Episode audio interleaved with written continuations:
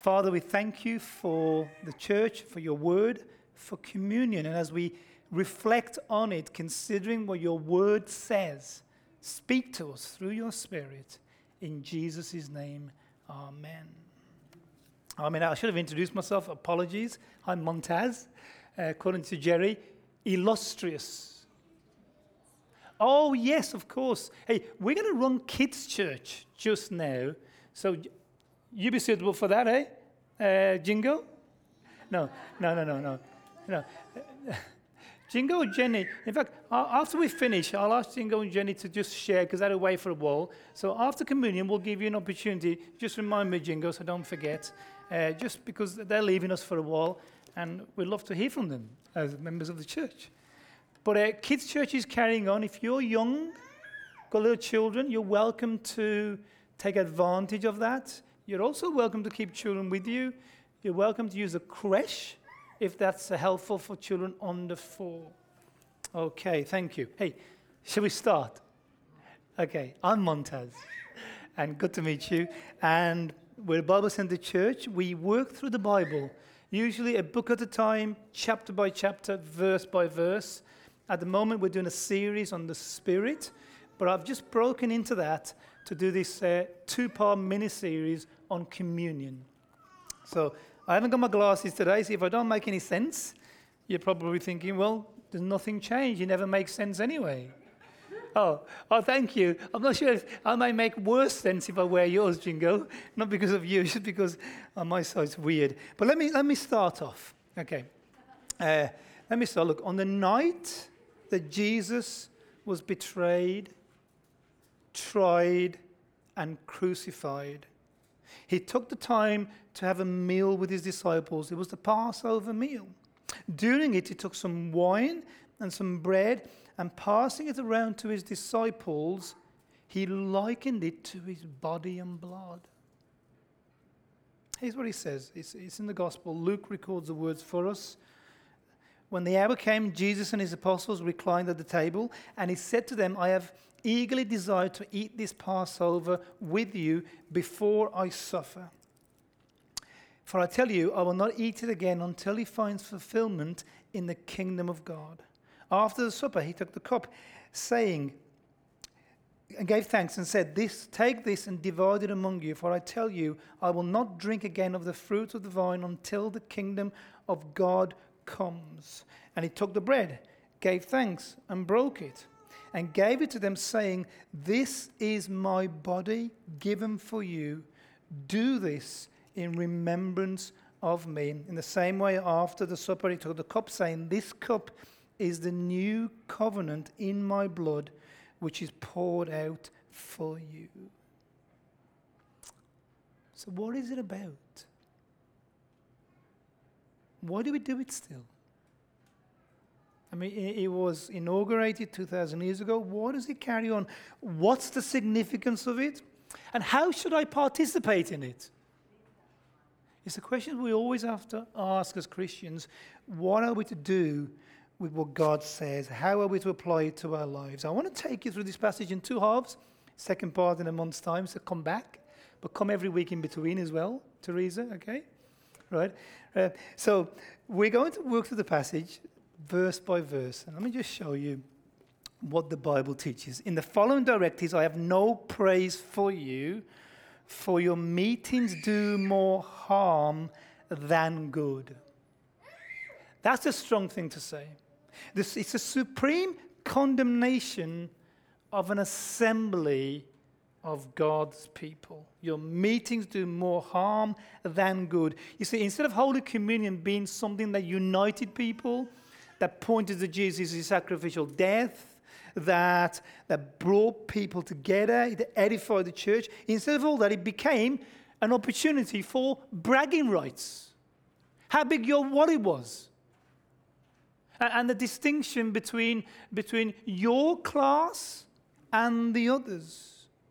It became nothing more than a meeting of pagans, and it was harmful, rejected by God. Listen, for your meetings do more spiritual harm than good. And I think, friends, it's a reminder to us that just the fact that we're meeting is one of the most misquoted verses in the New Testament. You'll know this, and look, I won't embarrass anybody and ask you what it means. But when he says, Where two or three are gathered in my name, there I am in the midst of them, that is not a text for what we're doing this morning. It's out of context, completely misquoted over and over again. The context of that, let me ask, does anybody know what the context of those verses in Matthew chapter, uh, chapter 18 are? When two or three of you are gathered in my name, there I am in the midst of you. What's the context? No, no, no, good, good one. Um, uh, no, I don't think that is that. There's something else. I'll give it to you. It's the context of a disciplinary case where someone is brought before the leadership of a church, and Jesus promises them in that scenario that his presence abides with them so that they can make spiritual judgment on this case, and whatever judgment they make is ratified by heaven. When we meet, Jesus' presence isn't always guaranteed. His presence, His Spirit, comes amongst God's people when they meet in His name and when worship is conducted in a manner that pleases the God who created worship. And one, one of the things Paul seems to be saying to the church in Corinth oh, you may meet as a church, but you stink. And the Spirit of Jesus has no place in your presence. Here, let me show you what God says. If you think I'm using extreme language inappropriately, listen to this. This is taken straight from the pages of the Bible, Amos 5. Here's what God says about the Israelites when they gather to worship. When they says we're God's presence, he goes, I, listen to this, you never get your kid to say this, would you? I hate. I despise your gatherings. That's God speaking. Do you hear that? I hate, I despise your religious feats. Look at this. I cannot stand your assemblies. Have you ever thought that God may think our gathering is a stench? Have you ever wondered why churches close down? Never the devil. The devil has never closed the church. How could he possibly get past Jesus to do that? There's only one person who closes church, and that's the one who opens them. And so here's the Corinth church. They're gathering together, but at a stench to God. Your meetings do more harm than good. Friends, when we come to corporate worship, can I encourage us that we come and that we're sure to search our hearts, prepare our hearts, come in true humility, with, with heartfelt repentance, in genuine faith, and in a deep sense of gratitude. I have no right. I have no right to be here.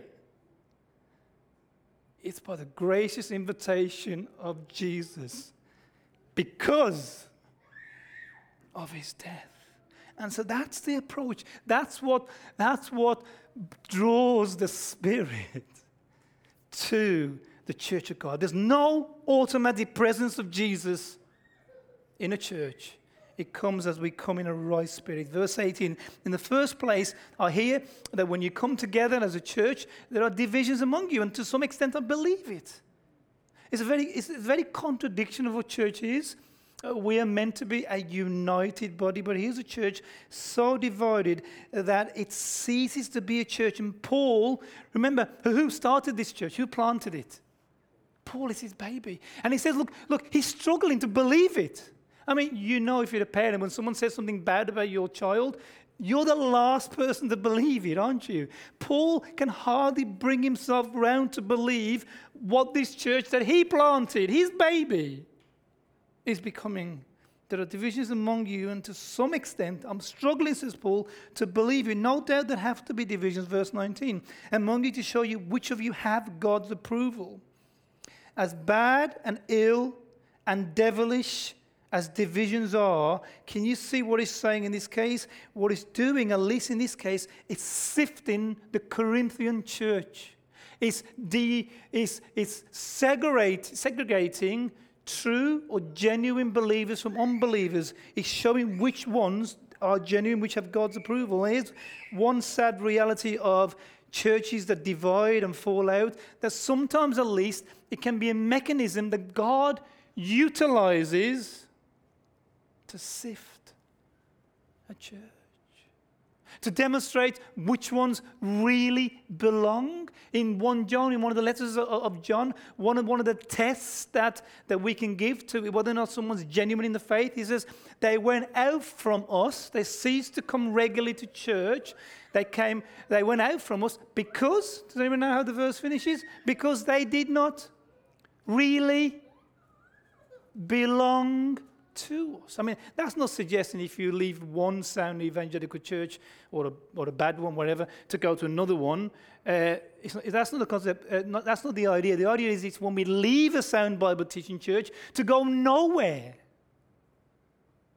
That may, if continued indefinitely, prove we never really belonged to the church. But God's grace, when we do belong to it, He does draw us back. But can I say this to you? If you are staying away long term from church, you're in dangerous ground. And there's a church here, as well as several others around dotted all over Adelaide. Do you know, there's I sometimes hear, excuse me uh, for the hyperbole, but I hear some pathetic language sometimes when people say, I couldn't find a good church. Like there aren't any good churches in Adelaide. I don't even live here, I know there are. You know, don't ever try that one on me. It just doesn't work. There are, there are sound churches in Adelaide, some very sound churches in Adelaide. We talked about Don Redding the other day, who's preached for us, a sound church down south. There's one directly opposite us. No one go, okay? You're staying here. But there's a sound church directly opposite us, Trinity. Bible believing, Bible teaching. I have fellowship with the pastor. Great church, but not yours, okay? Great church. And so, friends, and, and so division sometimes can show who really belongs to the church, to faith. Verse 20, when you come together, it's not the Lord's Supper you eat. So they were meeting. Look, we do, you know, we have our fellowship events. Uh, these Saturday things will be fellowship events. They had fellowship events in the early church called agape meals. Agape is the Greek word for love. Uh, the New Testament's got several, four of them. Uh, and uh, I won't do this now, but I personally don't think there's any difference between any of them. But nevertheless, uh, they had these meals called agape meals, love meals. And the idea was that you were expressing love. You came together, you shared your dinner. Except what was happening in Corinth when they were having these, these agape meals? What were they doing? It was in the passage. Did you pick it up?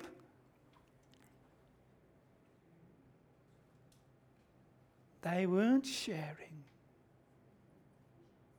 They weren't sharing. It wasn't love meal. We'll come to it in a bit. But so that in this meal, this meal was meant to unite because in Jesus Christ, look, we've got different gender here, several different genders. Two. Okay? Uh, yeah, yeah. I'm just making sure that you're listening. Yeah, yeah, yeah, yeah.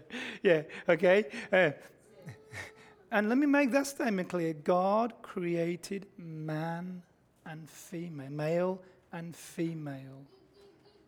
And that's the way God created the world. Yes, it goes bizarrely wrong because we live in a fallen world, but that is God's structure for humanity. So look, look, we've got diversity of gender, of age, lots of old people here, lots of young people there. Okay, we've got age diversity. Uh, you can move, Teresa. Uh, we, we have cultural diversity. You've got a Brit and you've got convicts. Uh, well, you would be if you're in the other state. What Jesus says in his word, and this is the important thing here, is that there is no division in the church. Because there's neither Jew nor Greek, slave nor free, male nor female, for you are all, as far as Jesus is concerned, of equal value, dignity, and worth. And what the Corinth church in their love meal was doing was turning and nullifying the spiritual value of that. It had become so perverted that it no longer demonstrated what a church should be. And over Corinth could have been those words famous I hate and despise your feasts. Finally, Paul then comes to communion. Let me look at it with you. So we've had the intro, and it begins in verse 21, and this is the meal. For as you eat, each of you goes ahead without waiting for anyone else. One remains hungry, another gets drunk. What's happening at Corinth? What's going on at this agape meal?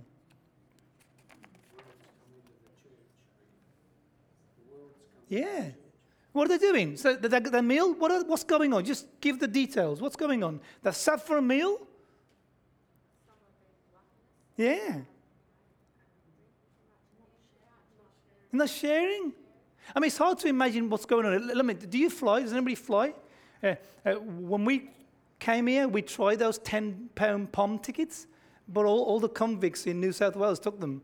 So, so we had to pay full price, okay? Okay, so, so, so we flew. And it's something about flying if you've flown, and it's the only place I've ever seen it. You got one body of people, haven't you?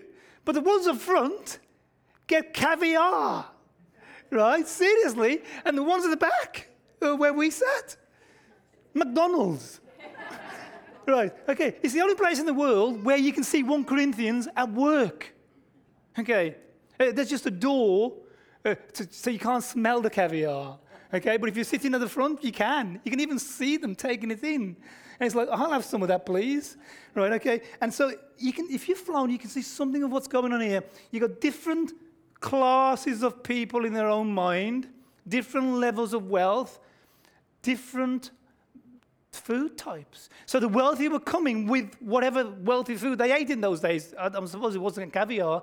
They were turning up uh, and they were beginning to feast. They could afford wine. Wine wasn't cheap. They began the meal. Trouble was, if you were a servant, if you were poor, you were probably still cleaning their house when they left the building. And, and so you wouldn't get there till the meal was well on the way. By the time you get, got there, they'd already eaten. They were now drinking.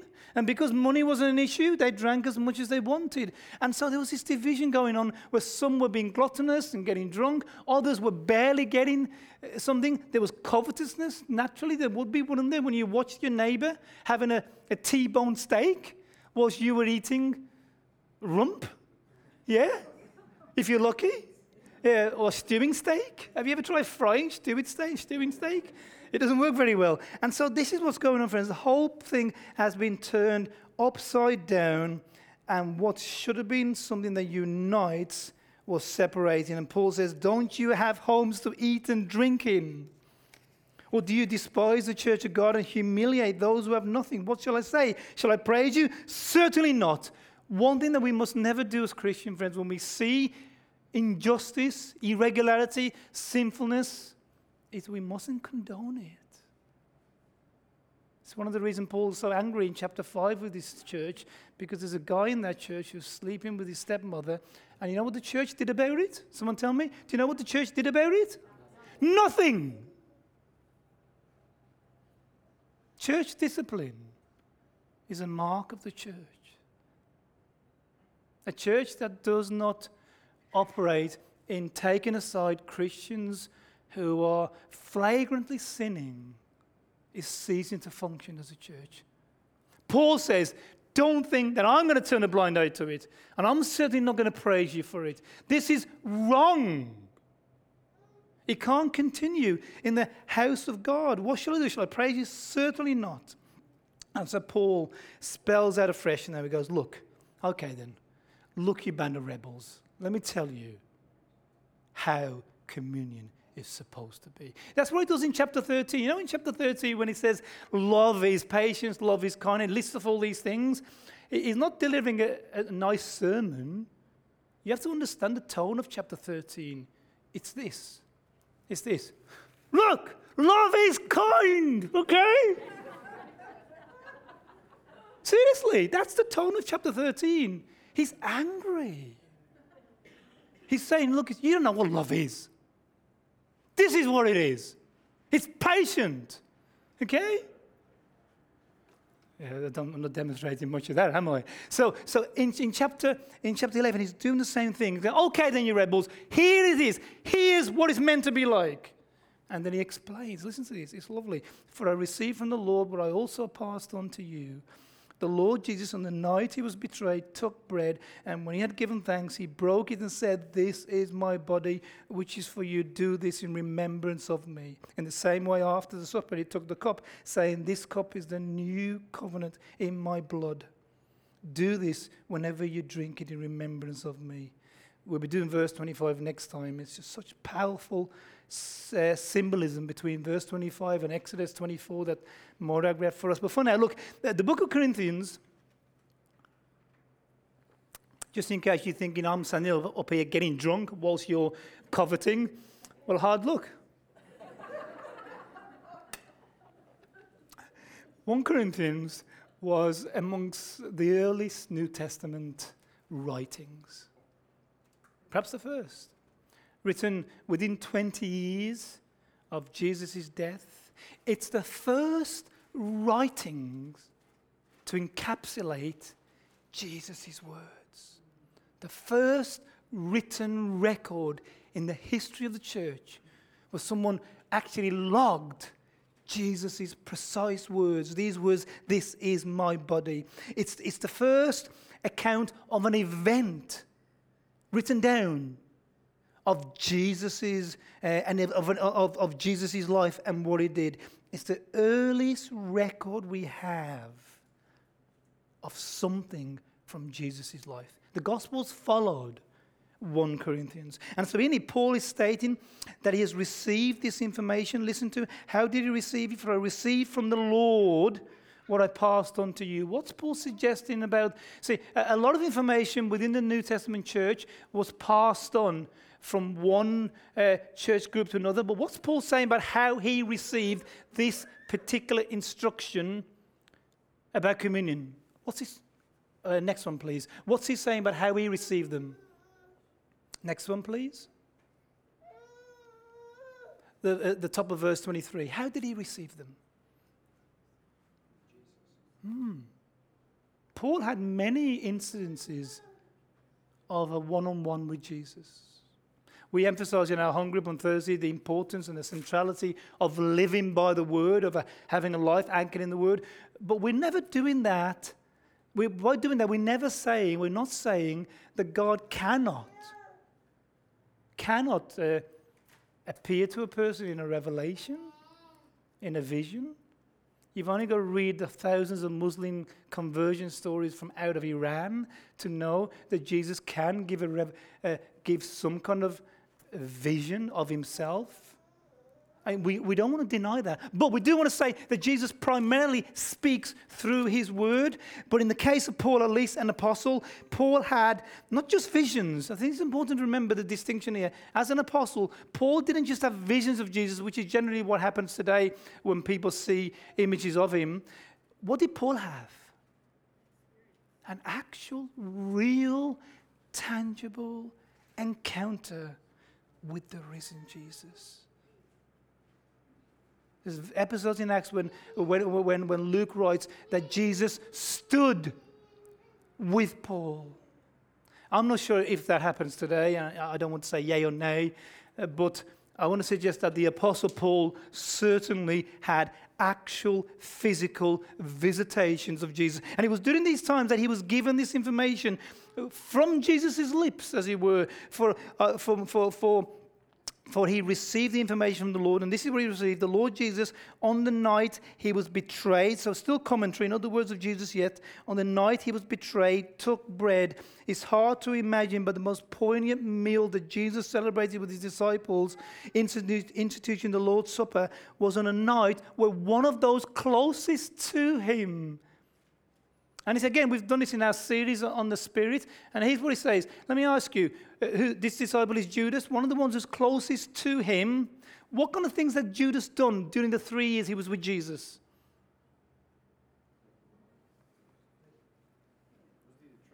He was treasurer. That was his job. What, what other things did he do? Miracles. He did miracles. He was sent out with the 12 and the 72. He cast out demons. He healed the sick. Okay? Yet he was a devil. We said this last week. Just because you can do miracles or prophesy, wow, so could Judas. So could Judas. It's not a mark of our spirituality.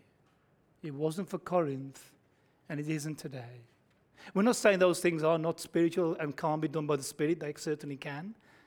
But they can be done by another Spirit too and, and Judas. For Judas, we assume Judas was doing it through Jesus' Spirit, no doubt. But nevertheless, he shows that we can do something even through Jesus' Spirit, something the miraculous, and be outside of the faith. Judas betrayed the very man who empowered him to serve him miraculously. He betrayed him. On the night that Jesus was, uh, on, on that night, he was betrayed. And on that very night, we're told he took bread and when he had given thanks, he broke it and said, This is my body. Coming to Jesus' practice, we see it in Luke 9. Look what he does there when he takes the five loaves and two fish, looking up towards heaven. He gave thanks. Why do we give thanks? I was at a meal yesterday with, with, with a pastor, and uh, he gave thanks in the most lovely way. We, we, we had a meal, but he says, Lord, as we eat this meal in, in anticipation of when we will have that feast in the kingdom of God with you. Have you ever thought about that? Every time you eat a meal, you're anticipating the feast. If you don't like eating, heaven's not for you because there's a feast. I don't think that's a, that's a problem from anybody here, is it? but, but, look, every time you, we eat, eat together, it's anticipating the meal, especially when we eat this meal. And so, Jesus, when he gives thanks, this will be his posture. I don't know if you've ever given thanks like this. His posture would have been to have his arms open and to be looking to heaven and he would give thanks to God using these words Blessed art thou, O Lord. And then he would proceed into giving thanks for what he was about to eat. Can I encourage you? Don't ever be ashamed. In McDonald's, you're thinking, I'll never go there. Good on you. I'll have your vouchers. You're hungry. Don't ever be ashamed of Jesus and to thank him for the food you're about to receive. Wouldn't it be a shameful thing to stand beside his cross and to think, I was too embarrassed to let those people know I'm a follower of Jesus? Jesus gives thanks for the bread, says Paul. And then, and then says these words, and these words cause division in the, in the history of the church. This is my body. It's led to what the Roman Catholic Church calls transubstantiation. It's a doctrine where they believe, and it's something we have to. I'm going to say this to you, friends. I hope you understand this. We do not have spiritual fellowship with the Catholic Church. What I mean by that is we do not regard them as fellow believers insofar as they hold to Catholic doctrine. Because Catholic doctrine teaches that during communion, an act called transubstantiation. The, the, the, the, the bread and the wine translate and become the actual body and blood of the Lord Jesus Christ. It's why uh, uh, the, the priest won't allow anybody to touch it in case you spill the blood of Jesus. And so the, the Mass, as it is, they believe that Jesus is being re crucified as it is. We would argue that that is sub Christian. I have to say this, and I'm sorry if this offends you, but that act, that practice within the Catholic Church is sub Christian. And I think it's taken the words way too far. Here's what Leon Morris, a theologian, writes in context that there is a very real sense. Here's a better way of understanding what Jesus meant by saying, This is my body. Here's what Leon Morris comments there is a very real gift of the Savior in the sacrament nonetheless real for being essentially spiritual. Can you see what he's saying? He's saying there is, in a sense, a presence of Jesus. But not that these things are becoming anything physically or, or, or, Jesus in any sense. There's, there's a sense of his presence, although it's only spiritual. The sacrament is a medium of communion with the body and the blood of Christ. It's, it's the means of connecting with Jesus, a real means whereby faith appropriates the blessing. It comes with faith, blessing comes, which flows from the glorified Christ in virtue of his death. What we're saying, friends, is this does not become Jesus' body and blood That is sub Christian. Jesus was crucified once and for all, says the writer of the Hebrew. But what I don't want to say, that it's just bread. I don't want to say that. It's just bread. Because that licenses me to treat it with disregard. And I think it's undoing Jesus' significance when he says, This is my body. To say it becomes his body is going too far. But I think the least we can say is that this wine and this bread during communion, in an act of worship, represents in, a weighty, significant manner uh, the body of the presence of Jesus. Yes. There's something very sacred about it. This is not just another meal. It's not merely remembering, it's really remembering. There's weight to it. Jesus continues, which is for you. It's vicarious. I know you know this, but Jesus didn't die for his own sins. It's for you. It's vicarious. It's on our behalf. It's, it's, which is for you. And then do this in remembrance of me. Do this is present continuous tense. It means it's a lasting ordinance. We keep doing it. We will do this till he returns. We will never cease from doing it. It's an act of remembering Jesus. And not just remembering, remembering his life, we are called to do that, but this act is particularly to remember his death. Here's what Craig Blomberg writes Each time the Corinthians ate the bread of the Lord's Supper, they should have recalled his death and acted in ways consistent with Christ's immeasurable self giving and grace on their behalf.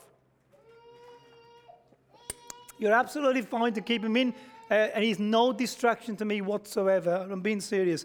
We, I reiterate, I said this over and over again. We love children, and we can put up with a bit of noise, even from you, David. Okay? But here's the point. Each time the Corinthians ate the bread of the Lord's Supper, they should have recalled his death.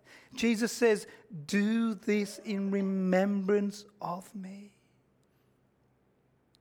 The most significant thing about this meal, friends, we have to bring to our remembrance, our attention. This is Jesus' death that we're looking at. Let me show you what we're meant to take from this symbolism. Because I wonder if sometimes we lose it. It's so domesticated, isn't it? Look at it. Lovely, neat plastic cups and nice varnished tray and, and glistening tray and well, well, you know, diced uh, bread. It's, it's, it's too clinical. It misses the point almost. When Jesus took that bread, and I'm going to do it later when we break communion, what did he do to it? It's a very significant act. He, he, he took the bread. What did he do to it? Broke it. Why? Shares? Yeah, yeah, thank you. It's got to be shared. But something even in anticipation of the sharing? Because he was broken. Literally broken. I want to show you, I want to give you a graphical. This, this, this is not this is not PG rated, okay? But you know, if you don't want to listen, eh, you're welcome to leave. But I'm going to give you a graphical presentation of what this meant for Jesus. Crucifixion was invented to terminate life. It was exclusively designed to terminate life.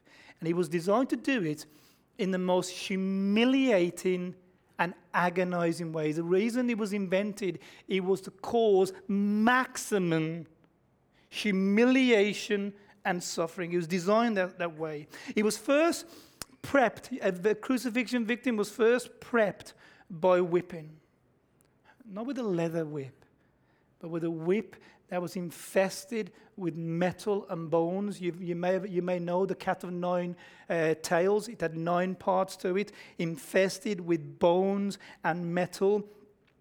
It was designed so that when it, when it struck an individual at speed, it would cause and attract blood to come to the surface of the, of the skin. It drew blood.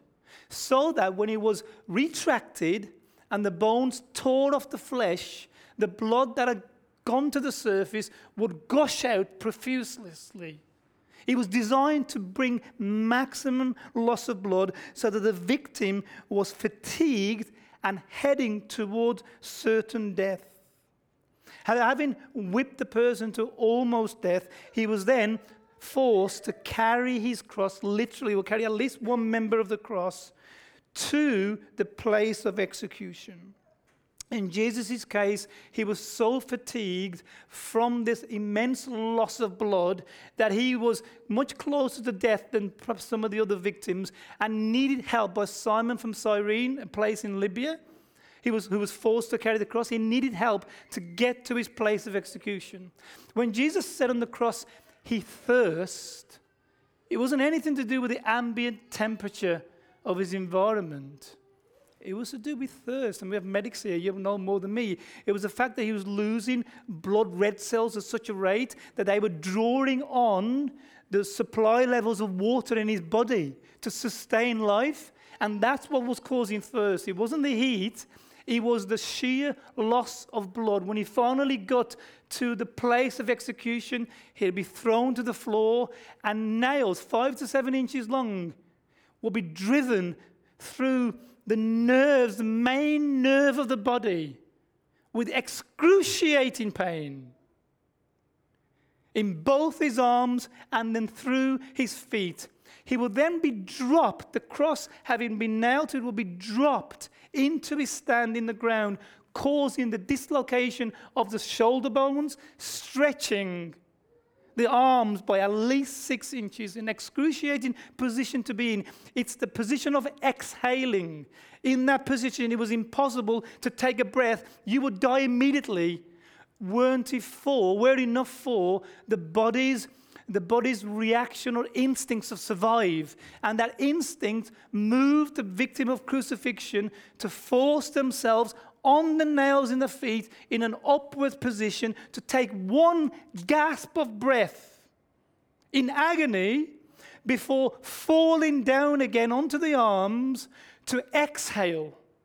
That's how a victim on the cross breathed, and some victims could do that for days. Such was the, was the, was the power of instincts to survive. So Jesus did this over and over and over and over again for the six hours of the cross. He did it with his back already exposed, the flesh already exposed, now rubbing against the coarse wood of the vertical member of the cross every breath he took. And after six long hours of agony, Jesus' life was extinguished. And all that took place if that wasn't humiliating enough, when the victim was completely defrocked and hung there naked to complete the humiliation. When Jesus says those words and breaks the bread and says, Do this in remembrance of me, he's asking us to remember the detail of his death, the manner in which he died. When we consider the agony and the humiliation, and finally the death of our Lord on the cross, it gives a new perspective to the communion meal. Friends, it is the most sacred Christian institute because it's remembering the most sacred act in human history the excruciating death of God. I want to say to you, friends, this is not a celebration. We want to be reveling in this communion meal. This is not a celebration, it's a remembrance of the death of God's Son. It's sacred, is to be done soberly, reflectively, is to be done in awe and with reverence. It demands that I consider afresh my sin because it was my sin, Montez's sins, and Jim's sins and, and, and, uh, and your sin, Sarah, that did that to him. This is why it happened. And so when we come to communion, the least we must do, we must consider soberly, in a reflective manner, with great mourning, the gravity of my sins, present, continuous, as well as the past. It means there must be contrition, there must be confession privately, and there must be a vow. You see, this is a covenant renewing meal. There must be vows that we make before God before you leave this meal, whereby we promise Him that we will tackle that sin and we'll fight it and resist it for the sake of the cross. It's the most sacred and sober meal or activity that the Christian can enter on. And so, friends, may we never, never be chit chatting about the weather or planning tomorrow's activity as these emblems reach us. It's why when I do it shortly with you, we'll ask for complete silence. We'll ask for people's heads to be bowed. We'll ask for people to think seriously about where they stand with Jesus, about the weight of what He did for us before we take hold of those emblems. The most sacred meal a Christian partakes in. It's why Paul was so critical of Corinth. They were making a mockery of Jesus' agony. May we never be found eating or drinking the bread and the wine in an unworthy manner. We'll look at more of that next time. And making a mockery of the torture of God's Son. Paul writes, For I received from the Lord what I also passed on to you. The Lord Jesus, on the night he was betrayed, took bread. And when he had given thanks, he broke it and said, This is my body, which is for you. Do this in remembrance of me. And we'll look at these verses next time, verse 25. In the same way, after the supper, he took the cup, saying, This cup is the new covenant in my blood. Do this whenever you drink it in remembrance of me. Christian, remember him. Remember him in sobriety. Remember him for what he did. Remember the scale and the gravity of the cross. Remember our sins whilst we're doing it. Remember that he did this though he's God. Remember him. Jesus says, Do this in remembrance of me.